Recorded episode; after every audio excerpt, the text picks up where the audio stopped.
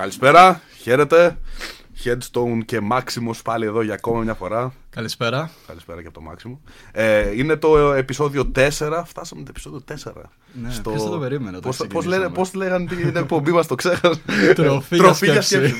Καλησπέρα στην τροφή και σκέψη. Στροφή για σκέψη. Καλησπέρα. Πρέπει κάποια στιγμή να βρούμε ένα intro. Τι, τι πιστεύεις. Δεν χρειάζεται. Λοιπόν, ποιος θέλει intro. Όχι, όχι, θα βρούμε intro, αλλά ναι. με τη βοήθεια. Oh. Με τη βοήθεια του κοινού. Με τη βοήθεια του κοινού. Ναι. Oh. Θέλω να, σαν έτσι ένα mini task που θα, για την επόμενη εβδομάδα μας, ξέρω και αυτά.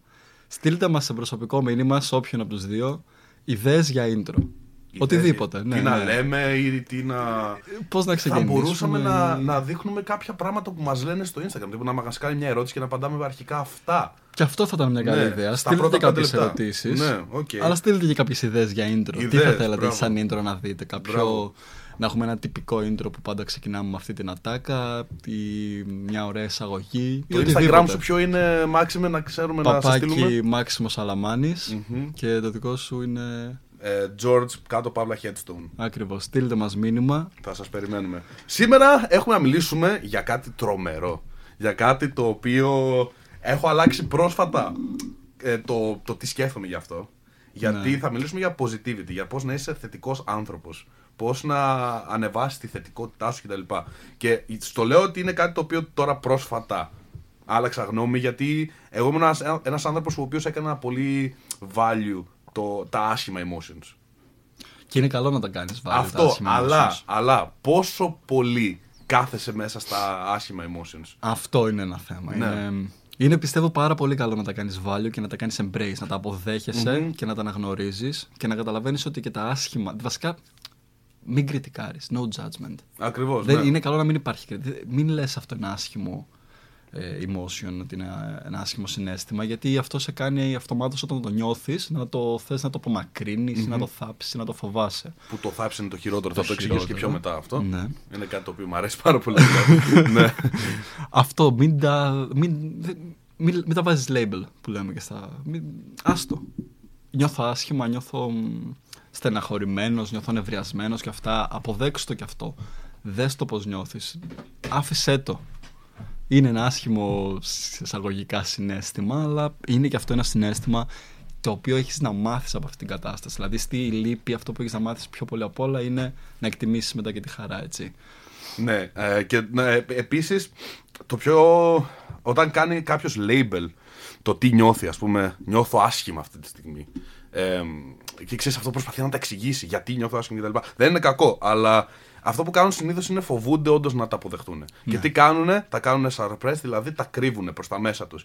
Και αυτό πώς γίνεται όταν. Με πολλούς τρόπους. Πρώτον, τα, τα κρύβεις μέσα σου όταν ε, υπάρχει ένα πρόβλημα. Αυτή τη στιγμή λέμε ότι υπάρχει ένα πρόβλημα, ε, ειδικά άμα είναι ψυχολογικό το πρόβλημα. Τι κάνει ένας άνθρωπος, ένας κοινός άνθρωπος ώστε να το, να, να το βγάλει από μέσα του? Το κρύβει με το ποτό, το κρύβει με το να τρώει fast food, ώστε να πάρει αυτή τη μικρή δόση. Ναι, ακριβώς. Να πάρει λόγια, ναι. μικρή δόση ντοπαμίνης, ώστε να μην νιώθει άσχημα. Δηλαδή, άμα σε ένα scale από ένα με δέκα, άμα τον ρωτήσουμε πόσο καλά νιώθεις και σου πει δύο, αλλά όταν τρώω fast food, ξέρεις, παίρνει αυτή τη μικρή ντοπαμίνη, ότι είναι ωραίο αυτό που τρώω. Ε? ναι, ανεβαίνει λίγο στο πέντε, αλλά το θέμα είναι ότι δεν αλλάζει όντως. Ναι. Okay. Και είναι κάτι το οποίο το λέω συνέχεια, γιατί πρέπει να φτιάξεις το πώς νιώθεις εσύ, ε, μόνος σου, το core σου, το μέσα σου ακριβώς αυτό, πόσο είναι. Γιατί ό,τι και να κάνεις, και σεξ να κάνεις, και να κάνεις ναρκωτικά, και να κάνεις και άλλα πράγματα που θα σου δώσουν ένα, ένα short term, μια, μια μικρή ντοπαμίνη ρε παιδί μου, ώστε να νιώσεις λίγο καλά, δεν θα σε κάνει όντως καλά. Και είναι πράγματα τα οποία μιλήσαμε και στο πρώτο επεισόδιο, γι' αυτό θυμάμαι, που είχαμε μιλήσει και για τους τραγουδιστές ναι. ε, που έχουν όλη τη φήμη κτλ. Αλλά πάλι αυτοκτονούνε. Και λες γιατί ρε γαμώτο, γιατί ποτέ δεν έφτιαξαν το μέσα τους. Ναι, ναι. Γιατί ήταν, ένα, ήταν άτομα τα οποία έκαναν, όπως λέω συνέχεια, το numb the pain. Δεν έκαναν όντως face the pain. Δεν το περνούσαν το πρόβλημα, το έκρυβαν με άλλα πράγματα. Δηλαδή με ναρκωτικά κτλ. Δηλαδή πονάω, τι θα κάνω. Δηλαδή εσύ, θα τι πάρω θα... παυσίπονα. Ακριβώς, ναι. Είναι το ίδιο που έχω τη γνώμη αυτή για το παυσίπονα, που αρκετοί άνθρωποι διαφωνούν πολύ μαζί μου, αλλά το παυσίπονο, όπως λέει και η λέξη, σταματάει τον πόνο σου, σου μουδιάζει τον πόνο, δεν πονάς. Mm-hmm. Δεν σημαίνει ότι όμως το θεράπευσες. Ακριβώς. Οπότε γιατί να πάρεις παυσίπονο, γιατί να μην ξέρω ότι πονάω κάπου στο ίδιο μου το σώμα, γιατί να μην έχω επίγνωση το τι γίνεται μες στο σώμα μου. Θα το αφήσω να πονάω για να καταλάβω τη σημαντικότητά του και το πόσο με πονάει λίγο, με πονάει πολύ, και μετά θα το αντιμετωπίσεις. Mm-hmm. Ναι, εντάξει, σε κάποιες περιπτώσεις προφανώς χρειάζονται τα παυσίπονα. Τώρα δεν μιλάμε για τις εξαιρέσεις στον κανόνα, μιλάμε για γενικά. Ναι. Ε, είναι ακριβώς το ίδιο και με το ψυχολογικό. Δηλαδή, όταν έχεις ένα πρόβλημα, ναι, θα πάρεις παυσίπονο. Δηλαδή, θα πας σε έναν ψυχολόγο ο οποίος θα σου δώσει χάπια και τέτοια και θα νιώθεις πλέον καλά με τον εαυτό σου. Δεν θα γίνει αυτό, γιατί όντως δεν έχεις φτιάξει το μέσα σου. Είναι αυτό, τα χάπια, τα ναρκωτικά, το ποτό, ε, το σεξ. Ε, όλα αυτά πρέπει να ξέρεις γιατί πρώτον τα κάνεις, γιατί κάνεις αυτά που κάνεις, και άμα το κάνεις επειδή θες να κρύψεις κάτι άλλο, τότε πρέπει να, αυτό που θες να κρύψεις να το βγάλεις, να το καταλάβεις από, από μέσα σου, να το καταλάβεις και μετά να το αγαπήσεις και μετά να το αφήσεις να φύγει. Γιατί ακούω πάρα πολλούς που μου λένε ότι «Ε, ρε Headstone, εγώ πίνω, βγαίνω έξω και πίνω γιατί ε, δεν περνάω καλά αν δεν πιω αλκοόλ». Ναι. Κατάλαβες. Εκεί είναι το πρόβλημα, φίλε μου. Ακριβώς. Αδελφέ, εκεί έχεις το πρόβλημα. Μάθε πώς να περνάς καλά χωρίς να πρέπει να με πεις. Τον όντο σου ε, σαν αυτό. Έξτρα το ποτό. Ναι. Κάνε το ποτό έξτρα, συμπληρωματικό. Μην το κάνεις βασικό. Μην Ακριβώς. είναι η βασική αιτία του να περάσω καλά. Ακριβώς. Γιατί αυτό, αυτό δηλαδή σημαίνει ότι μόνος σου εσύ σαν άνθρωπος δεν περνάς καλά. Mm. Δεν είσαι χαρούμενος άνθρωπος. Ακριβώς. Και θες κάτι άλλο να σου δώσει την, ε, ξέρεις, να νιώθεις πλέον ναι. hype. Και hype. Τι μαθαίνεις τον εαυτό σου, ότι όταν δεν είμαι καλά θα πάρω το ποτό και θα με κάνει. Ακριβώς. Άρα θα κάνω αυτό. Διδάσκεις τον εαυτό σου ότι υπάρχει αυτή, αυτή είναι η λύση σε αυτό το πρόβλημα. Και όχι μόνο σε αυτό, σε κάθε τι. Και ότι θα κάνω πρόβλημα. Κάτι και θα με κάνει mm. καλά. Ναι, ναι, γιατί η, η, η ρίζα του προβλήματος δεν είναι το πρόβλημα το οποίο έχεις αυτή τη στιγμή στη ζωή σου, είναι ότι αντιμετωπίζω ένα εσωτερικό μου πρόβλημα και θα το λύσω με το ποτό. Αυτό μπορεί να είναι σήμερα να είναι οι εξετάσεις, αύριο να είναι ένας χωρισμός. Μεθαύριο να είναι κάποια απώλεια, πάει λέγοντας. Οπότε είναι πολύ. Ε, αυτό που μιλήσαμε και πριν ξεκινήσουμε το επεισόδιο. Ε, είναι δικιά σου ευθύνη το άμα σε πονάει κάτι, το πώς θα το, θα το εκλάβεις εσύ. Ακριβώς. Και πώς θα βγεις από αυτό. Δηλαδή, ε, όπως ε, ένας φίλος μου, ένας πολύ πολύ καλός μου φίλος, που μου είχε πει ότι στα δεκαεπτά με δεκαοκτώ του η μητέρα του τον πέταξε έξω από το σπίτι. Αυτός ο άνθρωπος, μόνο με αυτή την ιστορία που σου είπα τώρα, άμα ακούς αυτή τη στιγμή αυτή την ιστορία, θα λες, ε, λογικά θα είναι πρεζάκι μετά. Γιατί είναι, ναι, αυτό πιστεύουμε. Γιατί, γιατί γίνεται πρεζάκι, γιατί ο άλλος πονάει, δεν κάνει ποτέ face the pain, δεν, δεν τον αντιμετωπίζει ποτέ τον πόνο και απλά παίρνει ναρκωτικά ώστε να, ξέρεις, να νιώθει λίγο καλύτερα. Έλα, να το ξεχνάει το χειρότερο, α, να ξεχαστώ. Ενώ αυτός ο άνθρωπος τι έκανε, ο φίλος μου. Ο άνθρωπος αυτός είναι από τους πιο έξυπνους ανθρώπους που ξέρω αυτή τη στιγμή, ίσως και ο πιο έξυπνος, με έχει βοηθήσει άπειρα στη ζωή μου, στο business μου, στο YouTube μου, σε όλα πραγματικά. Ε, και αυτό κάνω, το έκανε επειδή έμαθε τον εαυτό του. Γιατί είδε ότι δεν είναι καλά και επέλεξε, επέλεξε να, να κάνει κάτι γι' αυτό. Απλά είναι, είναι τρελό αυτό που σου λέω αυτή τη στιγμή, γιατί είναι δικιά σου επιλογή. Οκ. Okay. Ε, σε χωρίζει η κοπέλα σου, ε, σε διώχνουν οι γονείς από το σπίτι, πεθαίνει ένα, ένα πολύ συγγενικό σου πρόσωπο. Είναι δικιά σου ευθύνη το πώς θα νιώθεις εσύ. Ακριβώς. Δεν είναι δικιά τους. Δηλαδή, οκ, okay, είναι, μέχρι ένα σημείο είναι δικό τους το, ξέρεις, το, το τι έγινε. Δηλαδή, με πέταξε έξω η μάνα μου από το σπίτι. Ναι, οκ, okay, είναι, είναι κακή μάνα που σε πέταξε από το σπίτι, αλλά πώς θα το εκλάψεις εσύ. Ακριβώς, ναι. Κατάλαβες. Ε, και είναι, είναι κάτι το οποίο το ξεχνάμε πάρα πολύ. Είναι κάτι το οποίο το ξεχνάμε, οι περισσότεροι δεν το ξέρουν. Δηλαδή, να φανταστείς, εγώ όταν το άκουσα, είμαστε φάση. Είναι δικιά μου ευθύνη. Μα τι είναι, λες? Είναι, είναι πάντα δικιά σου ευθύνη. Γιατί νομίζω το αναφέραμε λίγο και στο προηγούμενο επεισόδιο της πειθαρχίας αυτό. Ότι πράγματα στη ζωή θα γίνονται, θα σου έρχονται. Οι μπουνιές στη ζωή θα σου έρχονται. Πώς αντέχεις, πώς αντέχεις, συνεχίζεις, mm-hmm. πώς εσύ θα τη δράσεις. Είναι αυτό, αυτό το κλισέ το quote που έχουμε ακούσει άπειρες φορές είναι πάρα πολύ σωστό. Ότι η ζωή είναι. Το ενενήντα τοις εκατό του τι σου συμβαίνει και το δέκα τοις εκατό πώς αντιδράς. Ε, ναι. Ακριβώς το ανάποδο βασικά. Θα σου έλεγα το είκοσι τοις εκατό το, Ναι, ε, ναι. Το, το τι σημαίνει και ογδόντα τοις εκατό το πώς αντιδράς. Ακριβώς. Ίσως, ίσως είκοσι είκοσι, γιατί πάει στο παρέτο πριν σου λάμα. Ναι, ναι, ίσως είκοσι ογδόντα, αλλά εγώ πιστεύω ότι ίσως είναι και ενενήντα εννιά, εγώ θα έλεγα. Τόσο πολύ. Η αντιδράση σου. Σε φάση το είκοσι τοις εκατό που σου, από τα πράγματα που σου συμβαίνουν κάνουν result στο ογδόντα τοις εκατό από, τη, από, από τις πράξεις σου. Ναι, αυτό, ναι. Δηλαδή είναι το παρέτο principle, ναι, το οποίο ναι. λειτουργεί παντού και το πάντα. είκοσι είκοσι, ναι. ναι. Δηλαδή eighty twenty, είκοσι ογδόντα είναι ό,τι καλύτερο αυτό το ναι. πράγμα. Όποιος δεν το ξέρει να το κοιτάξει οπωσδήποτε, υπάρχει και ένα βιβλίο, τρομερό βιβλίο, ε, να, το, να πάτε να το διαβάσετε. Ε, θέλω να μου πεις, Maxime, θα σου ρωτήσω κάτι. Ακούει κάποιος τώρα αυτό το επεισόδιο και λέει «Οκ okay, ρε παιδιά, σας καταλαβαίνω τι μου λέτε. Πώς να γίνω τώρα χαρούμενος με τη ζωή μου?» Πώς να γίνεις χαρούμενος? Καταρχάς θα αναφέρω μια ωραία ιστοριούλα πάλι. Χαρούμενος θα είσαι στη ζωή σου άμα για κάποιο χι λόγο τα φέρει έτσι η ζωή και βρεθείς μέσα σε μια πλατεία και όλοι οι άνθρωποι γύρω σου πατάνε πέτρες και εσύ αντί... Το ξέρεις το παράδειγμα, έτσι? Όχι, δεν φορά το ακούω. Σου πετάνε πέτρες και εσύ αντί να τις πετάς πίσω, χτίζεις την αυτοκρατορία σου με αυτές. Έτσι θα γίνεις χαρούμενος.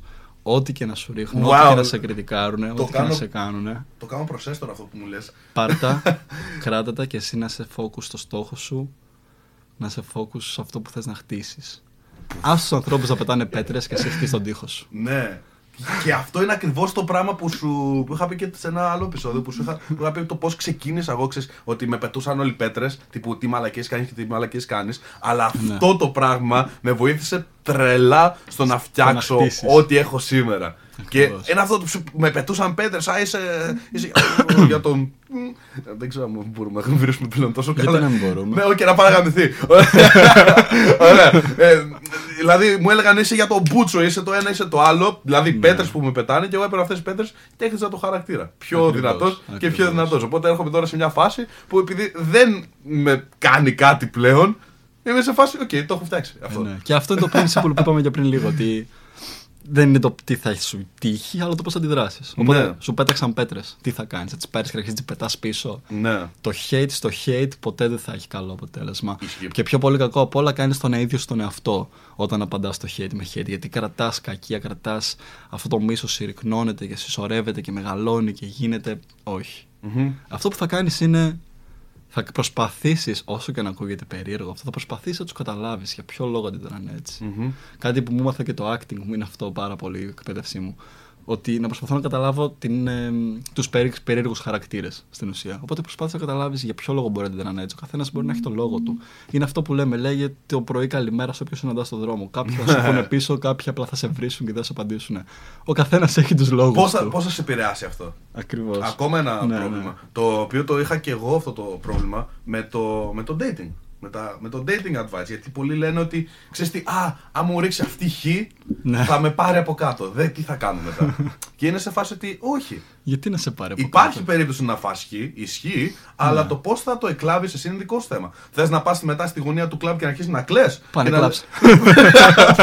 Αυτό, πάνε κλαψ, δεν σου πει κανένας τίποτα, αλλά το, πιο, το, πιο, το, το καλύτερο πράγμα που έχεις να κάνεις είναι να σηκωθείς και να πεις, οκ, okay, πάω στην επόμενη. Και αυτό πάει σε όλη τη ζωή. Όπως είπες και εσύ με το άρθρο ότι έχεις φάει πάρα πολλά, πρέπει να μάθει να φας πολλά χι και εσύ ο ίδιος έχεις φάει πολλά χι. Το πώς θα το εκλάβεις εσύ είναι δικό σου πρόβλημα πάλι. Ναι. Άρα, πώς, τι θα κάνεις, θα κάθεσαι πάλι σε μια, στο σπίτι σου και θα κλέψεις, δεν με πήρε ο τάδε. Πρέπει να είναι ακριβώς. Δηλαδή, το πρώτο μάγραμα που μαθαίνεις, ειδικά όταν είσαι σε, στο creative industry, είναι ότι το χι καταρχάς δεν παίζει ρόλο με, τη, με το skill σου. Ναι. Μπορείς να είσαι καλός, ναι. απλά να μην ταιριάζεις για αυτό το project που θέλει ο άλλος. Ή να ναι. μην ταιριάζεις για το άλλο που. Όταν πας να συνεργαστείς με κάποιον άνθρωπο, πρέπει να καταλάβεις ότι δεν είναι μόνο το ότι είσαι εσύ καλός, αλλά γιατί ψάχνει ο άλλος. Mm-hmm. Και αυτό μπορείς να το κάνεις απλά και σε άλλα business, πιστεύω. Ναι. Οπότε ερχόμαστε πίσω σε ένα πάρα πολύ σημαντικό κομμάτι το, το, πάνω σε αυτό, στο ότι να. Know your worth. Να ξέρεις τι αξίζεις. Know your value. Know your value, έστω. Ναι. Να ξέρεις τι αξίζεις. Και αυτό πώς θα το επιτύχεις, δοκιμάζοντας πράγματα. Ναι. Δοκιμάζοντας πράγματα ε, και βλέποντας σε τι είσαι καλός και αντί να ζητάς από τους άλλους να σου πούνε ότι μπράβο κάνεις καλά, μπράβο είσαι καλός. ε, ξέρεις, αυτή τη μαλακία που όλοι ναι, ζητάμε ναι. Το, το validation από τους άλλους. Όχι, πες εσύ ότι είσαι καλός στον ναι. εαυτό σου. Μπράβο, έκανες κάτι καινούριο. Και ας το έκανες fail, ας το έκανες άσχημα κτλ. Μπράβο σου που τουλάχιστον προσπάθησες. Μπράβο σου για αυτό. Βέβαια, μην πέσεις σε αυτό το trap του validation από τον εαυτό σου, γιατί πάντα πρέπει να. Να δουλεύεις για, για κάτι παραπάνω, για κάτι, για κάτι πα, παραπάνω και παραπάνω, αλλά αντί να χτυπάς τον εαυτό σου ή αντί να στο περιμένεις λάθος. Από τους άλλους, μπράβο, ναι. αντί να περιμένεις από τους άλλους, κάτω μόνος σου. Πες ναι. μπράβο στον εαυτό σου, μόνος σου. Ναι. Γιατί ξέρεις ότι κάνεις καλά κάτι. Και, και θα συνεχίσεις να δουλεύεις αυτό ώστε να γίνεις καλύτερος. Ναι. Επίσης, εγώ ασχολούμαι και με το writing. Δεν ξέρω αν mm-hmm. σου είχα πει κιόλας. Γράφω. Οκ, okay, νομίζω δεν μου έχεις πει. Προφανώς. Α, ναι, ναι. Μου αρέσει και να γράφω κιόλας. Όπως ε, και αυτό είναι ένα κομμάτι καινούργιο του creative. Προφανώς πρέπει τα πρώτα μου είκοσι, τριάντα, πενήντα δείγματα να είναι για τον μπούτσο που θα γράψω, ναι. να είναι σκατά. Ναι. Για να μάθω, να μάθω από τα λάθη μου και να κάνω, εντάξει, μπορεί και να μην είναι και τα τριάντα για τον μπούτσο προφανώς. Απλά λέμε τώρα ότι πες mm. ότι είσαι φωτογράφος. Πρέπει να βγεις έξω, να βγάλεις πενήντα φωτογραφίες που θα είναι για πέταμα. Ναι. Να τις αγαπήσεις που είναι για πέταμα, να τις αγαπήσεις αυτές που είναι για πέταμα. Είναι για τον μπούτσο, ναι, αλλά δεν πειράζει, ήταν η αρχή μου. Ναι. Ακριβώς. Επίσης, κάτι άλλο, για να μην φύγουμε πολύ εκτός, ναι. εκτός του θέματος, κάτι άλλο που εγώ θα έλεγα για τους ανθρώπους που γενικά δεν είναι τόσο χαρούμενοι στη ζωή τους. Και εκτός ότι, δεν, ότι είναι δικό σου, και το είπαμε ήδη, είναι δικό σου πρόβλημα το γεγονός ότι δεν είσαι χαρούμενος και το λοιπά. Δεν φταίει, δεν φταίει κανένας άλλος. Τι μπορείς να κάνεις τώρα? Για μένα θα ήταν πολύ σημαντικό να αρχίσεις να χαμογελάς. Δηλαδή, ναι, όσο και χαζό να ακούγεις, όσο και έλα ρε τώρα, αυτή είναι η μαλακία που θα μου πεις, αυτό είναι το που με έκανες build up, ξέρω εγώ, να, να μου πεις αυτό, ναι, χαμογέλα. Χαμογέλα έστω και άμα είναι ψεύτικο, γιατί ε, οι νευρώνες μέσα στο μυαλό σου και τα λοιπά θα δουλέψουν, θα να αρχίσουν να, να, να χαμογελάνε. Έβλεπα ένα course από έναν, ε, έναν από τους μέντορες μου και είχε κάνει αυτό το, το trick. Στο, στο ακροατήριό του και σε ένα σεμινάριο. Τους λέει, ξέρω εγώ, από εδώ και στο εξής, θέλω για λίγο, για δύο λεπτά, όλοι να χαμογελάστε. Και έδειχνε κάποιους ανθρώπους μέσα στην αίθουσα, οι οποίοι χαμογελούσαν άθλια. Τύπου, ήταν σε, ήταν, δεν μπορώ να το δείξω γιατί α, ακουγόμαστε αυτή τη στιγμή, αλλά δεν χαμογελούσαν. Δηλαδή έλεγαν ότι χαμογελούσαν και ήταν μισό χαμόγελο. Και τους έλεγε, τι πρόβλημα έχετε εσείς, ρε? Δεν ξέρετε να χαμογελάτε. Και πραγματικά οι άνθρωποι έχουν ξεχάσει να χαμογελάνε. Δεν ξέρουν πώς χαμογελάει ο κόσμος. Και φαινόντουσαν, ξέρεις, σαν να είναι λυπημένοι έστω. Ναι, ναι, ναι. Και λες, τώρα εσύ χαμογελάς. Το, το έχω δει και εγώ αυτό. Ακριβώς, να ξέρεις τι. Βλέπεις πίσω από το χαμόγελο ότι υπάρχει κάτι, ναι, ένας πόνος που εκφράζεται. Χαμογέλα, ναι. ρε γάμο το κερατό. Δηλαδή δεν είναι, δεν είναι κακό. Πάνω, ναι. Προσπάθησε να βάλεις κάποιες φωτογραφίες από ανθρώπους που χαμογελάνε και προσπάθησες να κάνεις το ίδιο πράγμα. Δεν σου κάνω πλάκα, θα δουλέψει. Επίσης, ένα πάρα πολύ σημαντικό πράγμα που με έχει πει ένας ε, ακόμα φίλος μου και μέντορας μου επίσης. Ε, ε, κάνε, ζωγράφισε μία, μία φατσούλα με χαμόγελο. Σου φτιάχνει διάθεση. Σου φτιάχνει τη διάθεση ναι, μέχρι ναι. και αυτό. Γιατί είναι αυτό που κάνεις, ρε παιδί μου. Είναι ότι παίρνεις το χέρι σου και ζωγραφίζεις κάτι, ένα χαμόγελο. Είναι τα emotions που βγάζει αυτό το πράγμα και είναι ότι το, το κάνεις εσύ, το ζωγραφίζεις εσύ. Έστω και αυτό θα σε βοηθήσει να, να αρχίσεις να βλέπεις τον κόσμο πιο, ε, πιο, πιο όμορφα. Και εκτός από αυτό, σταμάτα να σε νοιάζει για ηλίθια πράγματα. Ναι. Σταμάτα να σε νοιάζει για ηλίθια πράγματα. Το π.χ. τώρα θα, θα σου πω. Ε, Έχουμε ένα πάρτι, τώρα το Σάββατο, ε, ένας φίλος μου το κάνει και του είπα ότι θα φέρω δέκα άτομα εγώ, okay. Το σπίτι είναι αρκετά μεγάλο, ο τύπος όμως επειδή είναι μέσα στον εαυτό του too much, μέσα στο μυαλό του, άρχισε να σκέφτεται και τι θα γίνει άμα είμαστε πάρα πολλοί και άμα δεν έρθουν τελικά τι θα γίνει ή τι θα γίνει άμα μου πούν ότι δεν έχουν αρκετά από... Όλα αυτά τα υποθετικά σενάρια που πάντα κάθεσαι και σκέφτεσαι, τα οποία δεν έχουν νόημα να κάθεσαι και σκέφτεσαι όλα αυτά. Ακριβώς, και μετά του λέω, τι σε νοιάζει ρε φίλε, άστο, ό,τι είναι να γίνει θα, θα γίνει, γίνει. Ναι. Θα, το θέμα είναι να περάσουμε καλά, okay, ποιος είναι ο ultimate στόχος για να πάρει να περάσουμε καλά. Το πώς θα περάσουμε καλά, άστο και θα γίνει. Α, δηλαδή μην, μην ανησυχείς για τέτοια μικρά πράγματα. Μουσική έχεις, ποτά έχεις, κόσμο θα φέρω, κόσμο έχεις φέρει εσύ κτλ. Γιατί κάθεσαι και ασχολείσαι με μικροπράγματα? Δηλαδή, πόσο ελεύθερο χρόνο έχεις να ασχοληθείς με μικροπράγματα και χειρότερα να αγχώνεσαι για τα μικροπράγματα. Έτσι. Συνήθως αυτό που συμβαίνει, δεν θέλω να το κατηγοριοποιήσω, αλλά συνήθως αυτοί οι άνθρωποι που ασχολούνται με μικροπράγματα ή με τις ζωές των άλλων είναι επειδή δεν έχουν κάτι πιο σημαντικό να κάνουν. Ακριβώς. Get a life. Get a fucking life. Δυστυχώς είναι τις περισσότερες φορές αλήθεια αυτό. Ναι.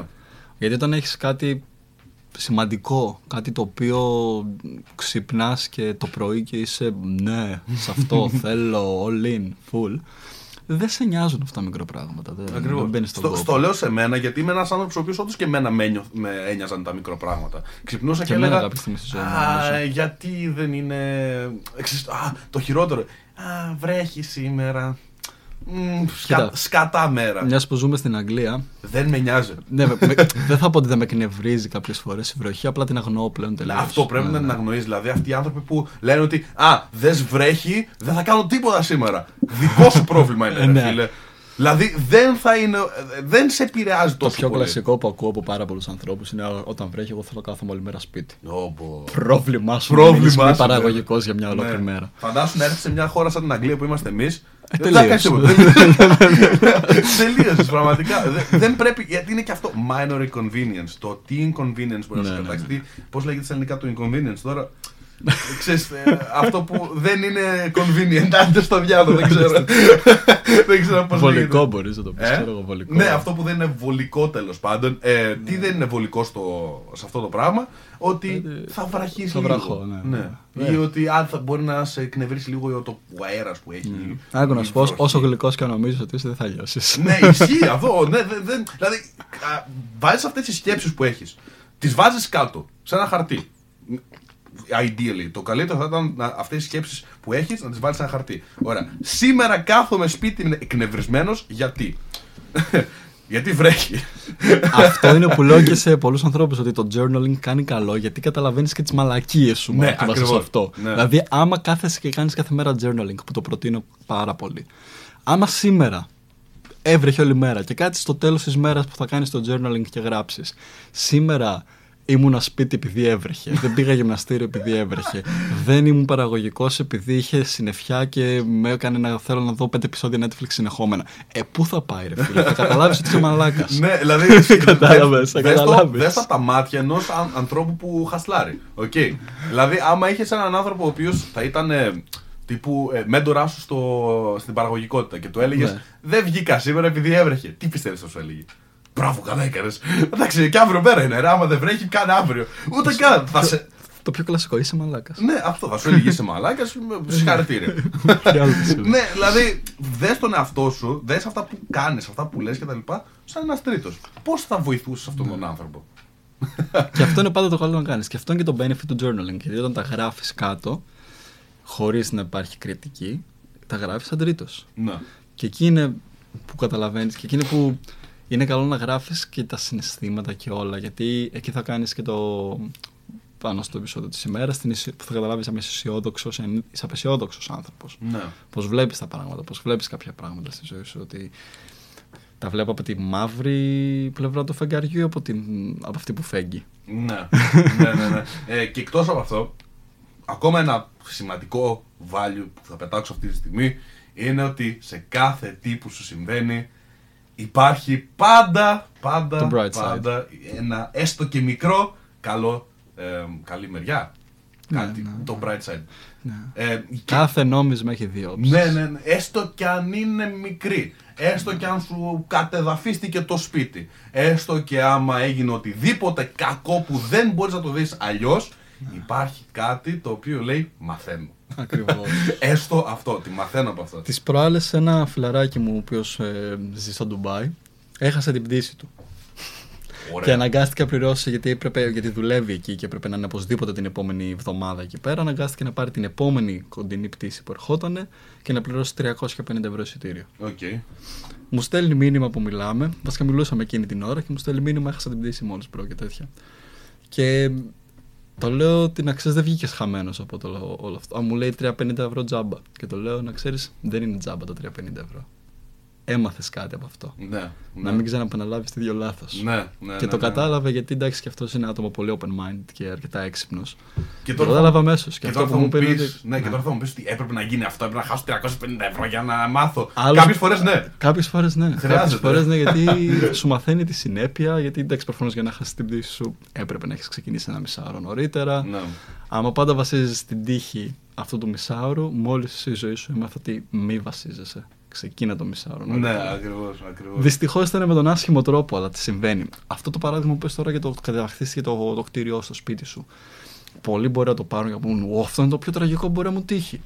Τι κι αν αυτό ήταν ένα μήνυμα της ζωής ότι πρέπει να αλλάξεις μέρα ζωής. Ναι. Ότι δεν ήσουν. Ναι. Ότι είναι μια ευκαιρία για μια καινούργια αρχή. Και εκτός από αυτό, δεν ξέρεις ποτέ.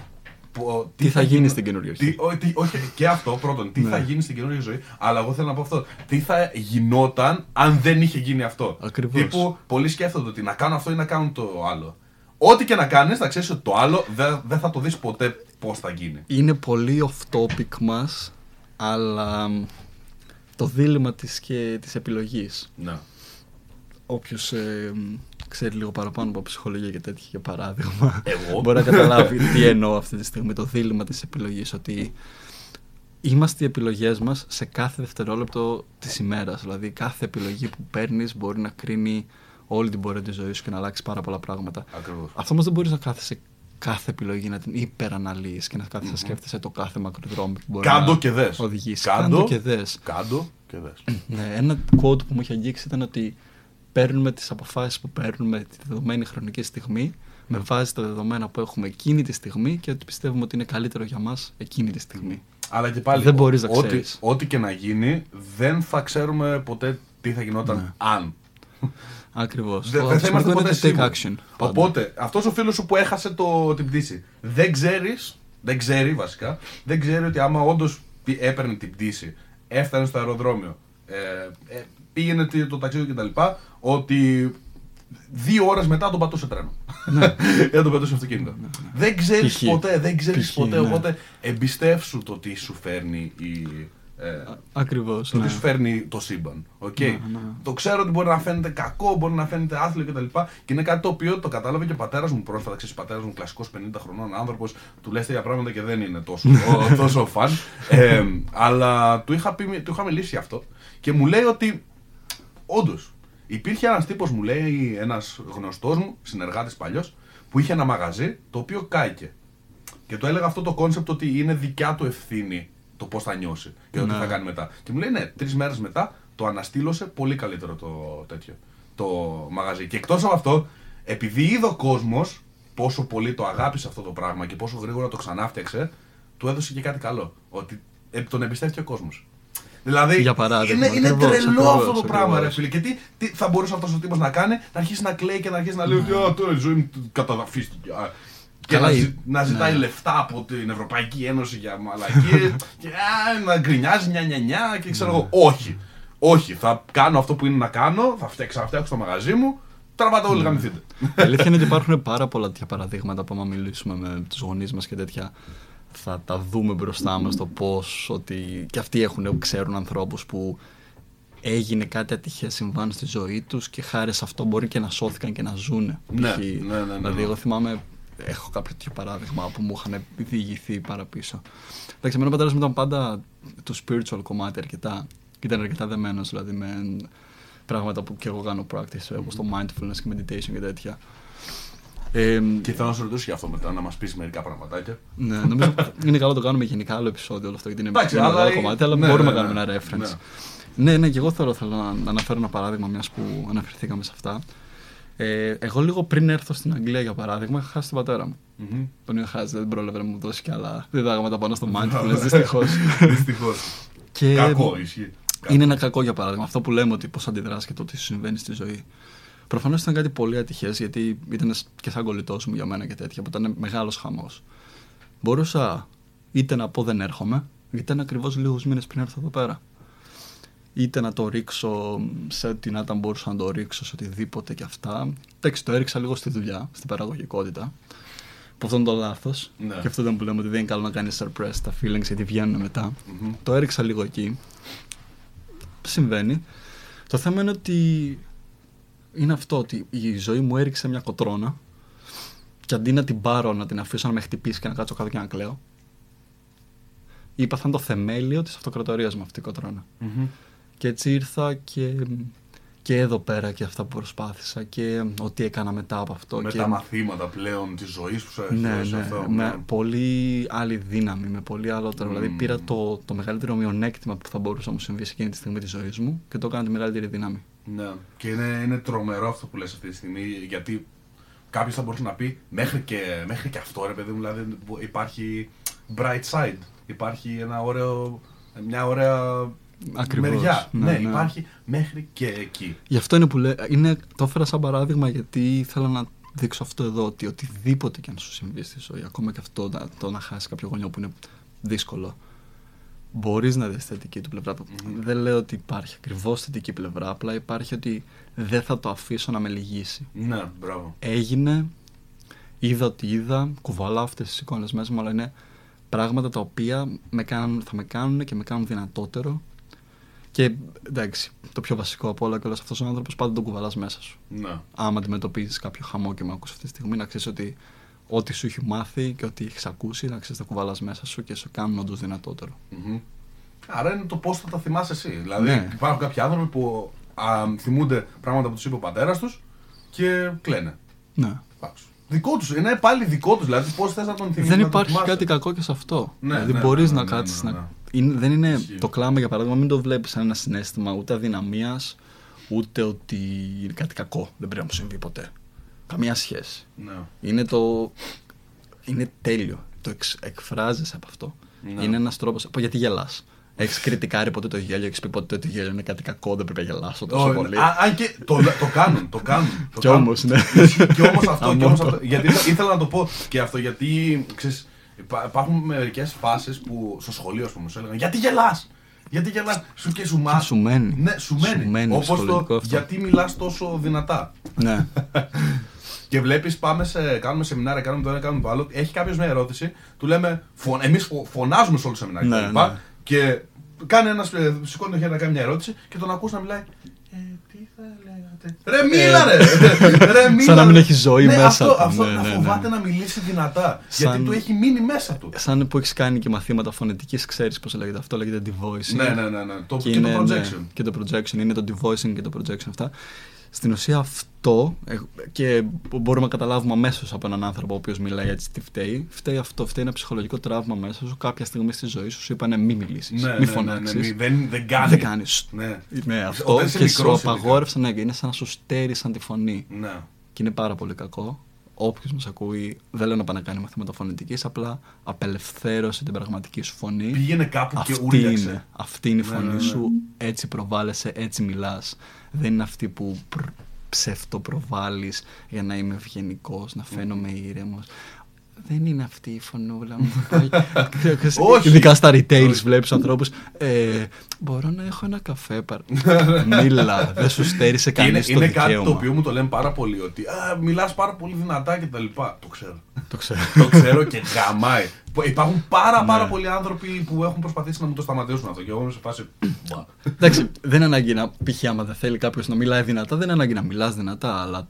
Έχει διαφορά το μιλάω με γιατί. ενέργεια, με τη ζωή μου από μέσα μου και δεν θέλ, φοβάμαι να ακουστώ. Ναι. Όχι, ναι, ναι, ναι, μη φοβάσαι ναι. να ακουστείς. Ισχύει. Δεν χρειάζεται, εσύ όντως έχεις πιο βροντή φωνή, αλλά είναι και έτσι και το χαρακτήρα σου.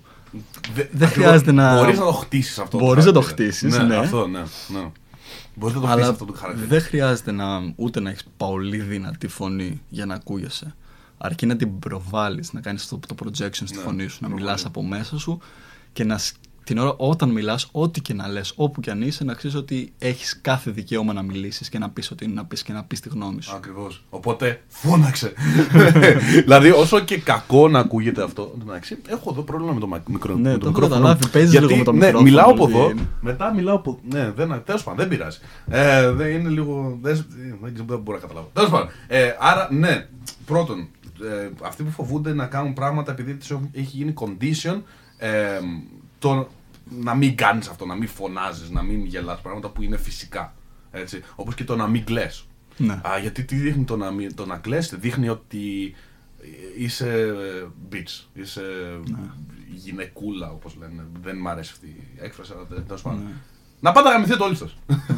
Να πάτε να γαμηθείτε. Το να κλαις για μένα είναι το καλύτερο πράγμα να καταλαβαίνεις τον εαυτό σου. Ειδικά στο toxic masculinity. Είναι αυτό το toxic masculinity στους ναι, άντρες, ναι, ναι, ναι, ότι ναι. Ο άντρας δεν κλαίει. Ναι. Όχι, μαλάκα. Άντερε. Άντερε, μαλάκα. Άντερε. Αν περιμένεις τον αντρισμό σου να φανείς το άμα θα σου κυλήσει ένα δάκρυ ή όχι. Πραγματικά. Είσαι πολύ λάθος. Και όσο, να ξέρεις ότι όσο το κρατάς μέσα σου και δεν το βγάζεις αυτό το δάκρυ. Θα βγαίνει αλλιώς. Ε, ναι, θα βγαίνει αλλιώς. Θα σου βγαίνει αλλιώς. Και συγχαρητήρια μόλις εξασφάλισες μια θέση στο να μην ξεπεράσεις τα προβλήματά σου. Quite frankly, αυτό συμβαίνει όντως. Και δυστυχώς ή ευτυχώς ισχύει. Κάτι ακόμα που θέλω να πω για την αισιοδοξία. Μιας που αυτό είναι το αρχικό μας θέμα. Να θυμίσουμε λίγο και στο κοινό, γιατί νομίζω πρέπει να ναι. το ξεχάσαμε κι αυτοί. Κάτι άλλο που θέλω να πω για την αισιοδοξία και, και έχει σχέση και με αυτά που λέμε τώρα, είναι ότι. Έχει σχέση με το δάκρυνο. Είναι ότι βλέπεις, βλέπεις κάποιους ανθρώπους που είναι υπερβολικά αισιόδοξοι και λες, τώρα αυτοί είναι όντως κάθε μέρα τόσο χαρούμενοι. Α, ναι, μπορεί και να είναι. Β, υπάρχει κάποια κατηγορία ανθρώπων που απλά το προβάλλει. Ότι είμαι αισιόδοξος άνθρωπος, πάντα είμαι έτσι. Ψεύτικα. Ψεύτικα. Ναι. Αυτό που θέλω να πω πάνω σε αυτό το κομμάτι είναι ότι είναι ok να έχεις κακές μέρες. Είναι ok να ξυπνήσεις σήμερα και να πεις εντάξει, δεν είμαι στα καλύτερά μου, δεν έχω και την καλύτερη διάθεση. Μην νομίζεις ότι είναι κάτι κακό, ούτε και αυτό. Είναι ok. Είναι πάρα πολύ αποδεκτό σήμερα να μην γουστάρεις να μιλήσεις με άνθρωπο, να μην έχεις πολλή διάθεση. Αλλά προσπάθεις ακόμα και σε αυτές τις, τις πιο σκοτεινές μέρες να βλέπεις έστω και λίγο. Ξέρεις τις ακτίνες του ήλιου που ναι, λένε στις ναι, πιο σκοτεινές ναι, ναι, ναι. μέρες. Προσπάθησε ναι. να το κάνεις αυτό. Ε, Προσπάθησε δηλαδή να δεις και τη θετική πλευρά. Αποδέξου τα, την... τα συναισθήματα δηλαδή. Αποδέξου ναι, τα ναι. συναισθήματα. Ε, σταμάτα να τα κρίνεις σαν κάτι κακό ή σαν κάτι καλό. Ναι. Αποδέξου τα όπως είναι. Όταν σε ρωτάει ένας άνθρωπος άμα είσαι καλά, αντί να. Κάτι που μιλήσαμε για πριν. Αντί να λες ψεύτικα, ναι, ρε, τέλεια είμαι! Ενώ από μέσα σου ναι. πονάς. Ή να λες ότι. Να... Πονάς πάλι και να λες, ναι, καλά, καλά, όλα εσύ. Όλα καλά, εσύ. Για μένα, αυτό που κάνω εγώ όταν ξυπνάω και δεν είμαι καλά, απλά να σου λέω ότι δεν είναι και από τις καλύτερες μέρες μου, αλλά δουλεύω. Το παλεύω, ναι. Το παλεύω, το παλεύω. Το παλεύω να γίνει. Και ε... αυτό είναι και το σημαντικό, να το παλεύεις, ακόμα ναι, και τις δύσκολες μέρες. Ναι, ναι, ακριβώς. Και κάτι ήθελα επίσης να πω. Ε, εκτός ότι stop being a little bitch, δηλαδή εκτός από το, πριν, ναι. από το βασικό πρίνσιπλο ότι ε, αυτά που περνάς εσύ, σκέψου να ήσουν στον πόλεμο. Θα ήταν, δηλαδή το ότι σε χώρισε το μαράκι.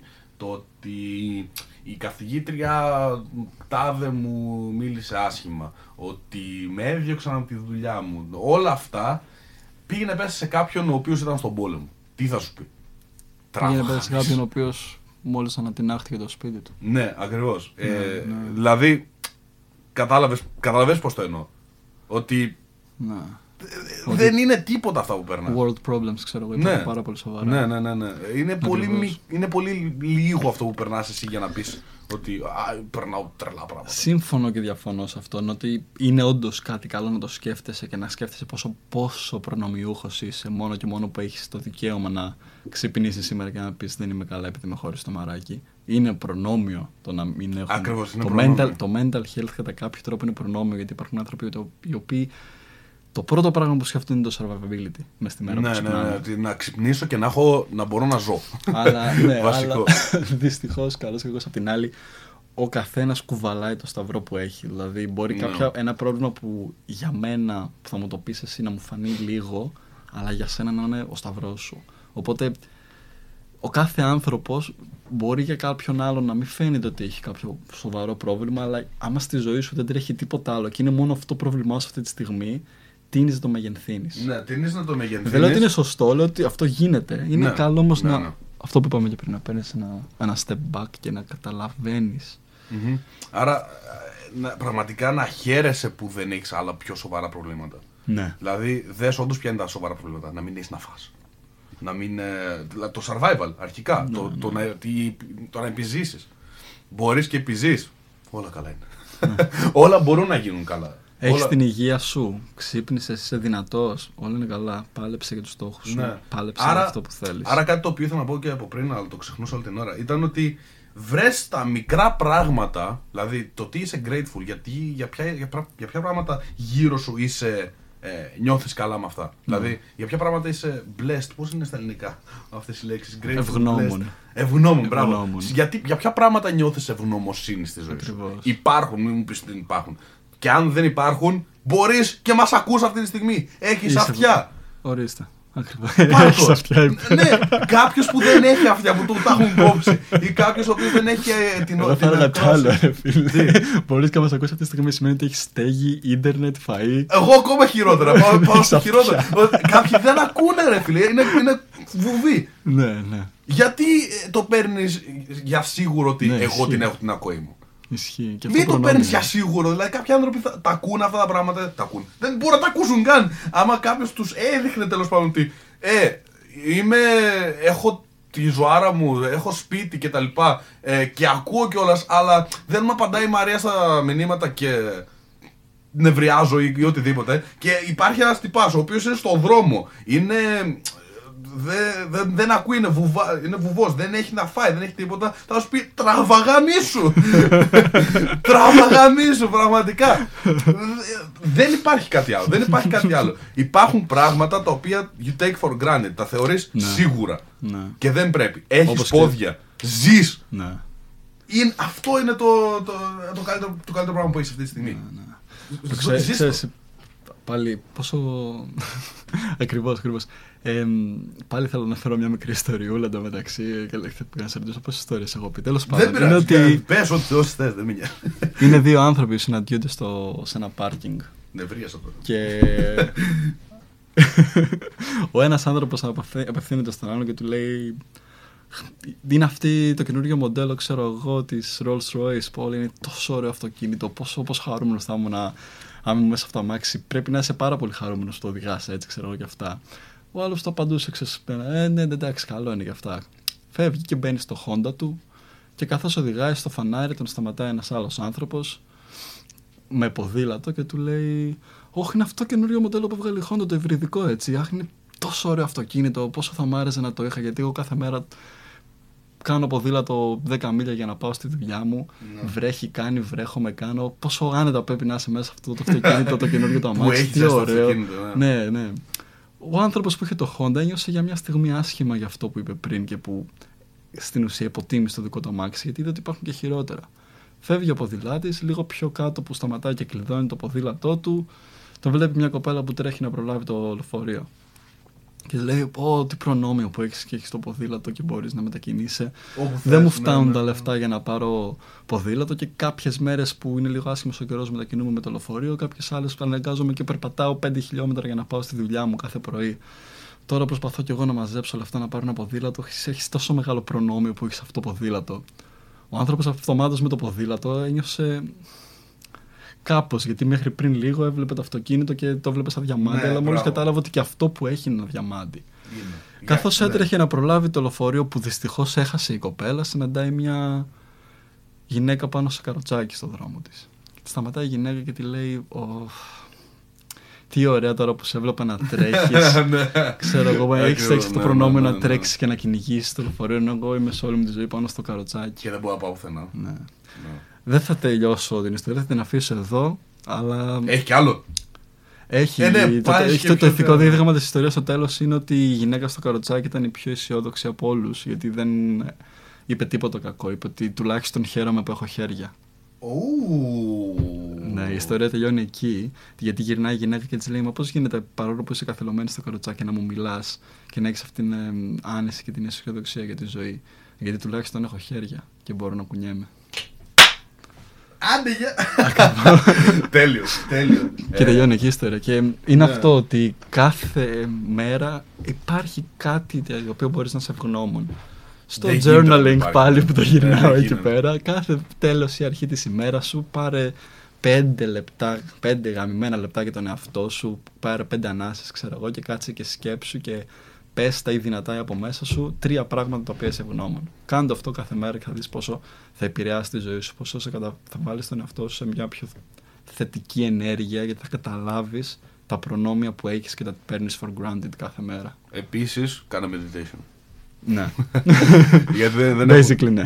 δεν έχουμε και πάρα πολύ χρόνο ακόμα. Είμαστε στα σαράντα τρία λεπτά, οπότε θα το κλείσουμε σιγά σιγά. Ένα πράγμα το οποίο δεν μιλήσαμε τόσο πολύ, αλλά ίσως να κάνουμε ένα επεισόδιο ολόκληρο πάνω σε αυτό, είναι κάνε meditation. meditation. Διαλογισμό, ε, μην προσπαθείς να εξηγήσεις τα feelings που σου έρχονται, άστα να έρθουνε, άστα αποδέξου τα όπως είναι, όποια είναι, ό,τι σε κρατάει πίσω αποδέξτο και σιγά σιγά βγάλ' το προς τα έξω.